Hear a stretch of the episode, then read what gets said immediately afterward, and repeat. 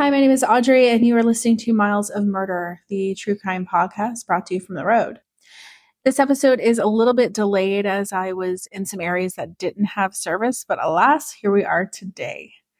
This episode was researched while I was in El Paso, Texas, then written while I was in City of Rocks, New Mexico last week, and then brought to you today from Ashland, Oregon. I can't say enough about all of those locations, so make sure that you check out my Instagram at Miles of Murder so you can not only view images from today's episode, but also peek at where I've been and what I've been up to. Today's episode is something a little different as the victim is suspected to have been murdered in 1995. Yeah, we're just now learning her name through some pretty awesome forensics work. It was March of 1995 in Holt, California. Sitting just an hour from San Francisco, the temperature averaged in the 50s. It was here a man pilfering for scrap metal would discover a refrigerator floating in an irrigation canal off of Bacon Island Road. It stuck out as the door had been taped shut and it was partially submerged in murky, polluted water. When the door was pried open, it became clear that this was no ordinary fridge. This was someone's tomb. Inside were the severely decomposed remains of a strawberry blonde female, estimated to be between 29 and 41 years of age, 110 to 130 pounds. A sock was stuffed in her mouth, her hands were bound together with tape, and she was wrapped in a blanket. The remains were noted as being in an advanced state of decomposition, which is identified as the fourth stage. At this stage, most soft tissue has decomposed, and in this case, would have been aided by maceration. Many equate the word decomposition with maggots, yet by this stage, maggots have typically left the body, leaving behind tougher materials such as hair, ligament, cartilage, and bone. At this stage, we would see various beetle species and other insects equipped to break down tougher materials. Today, crime scene investigators knowledgeable in entomology would carefully collect numerous samples of the insects and pupa present and use these samples to identify a possible time interval death could have taken place based on those findings. Yet in 1995, forensic science was still in its infancy.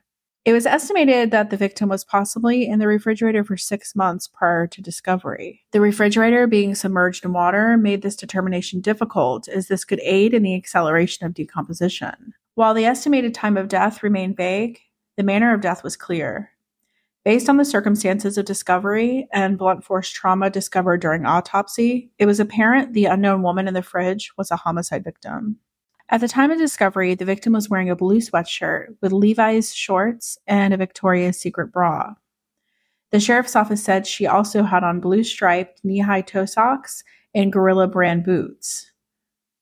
According to the sheriff's office, a Hillary brand sleeping bag was also inside of the fridge. On her right hand was a one third carat diamond ring, and two more costume jewelry style rings were in her pocket. Investigators originally released a photo of one of the rings that was found in her pocket, which I'll make sure to post on our Instagram. Holt sits as an unincorporated community in San Joaquin County.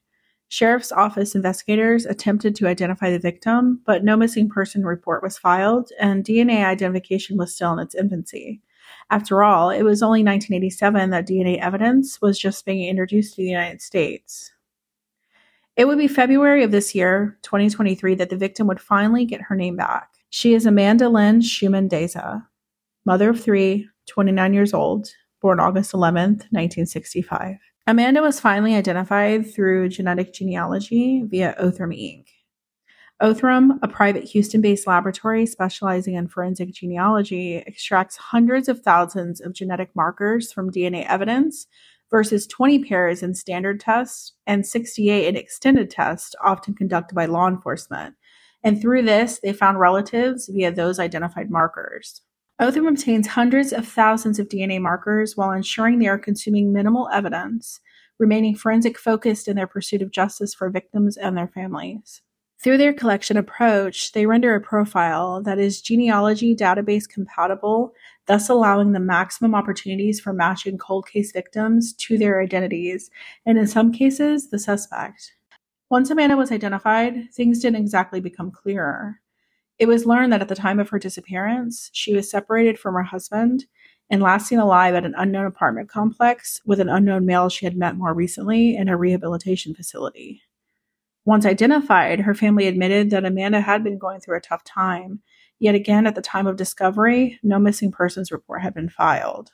San Joaquin County District Attorney Ron Freitas stated, This case is far from closed and justice is far from served.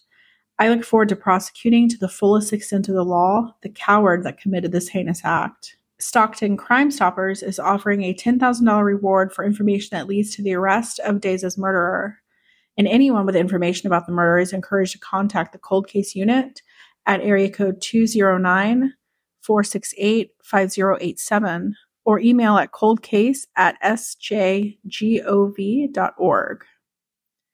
That concludes today's episode. And in closing, I would like to add that it took nearly 27 years to give Amanda her name back.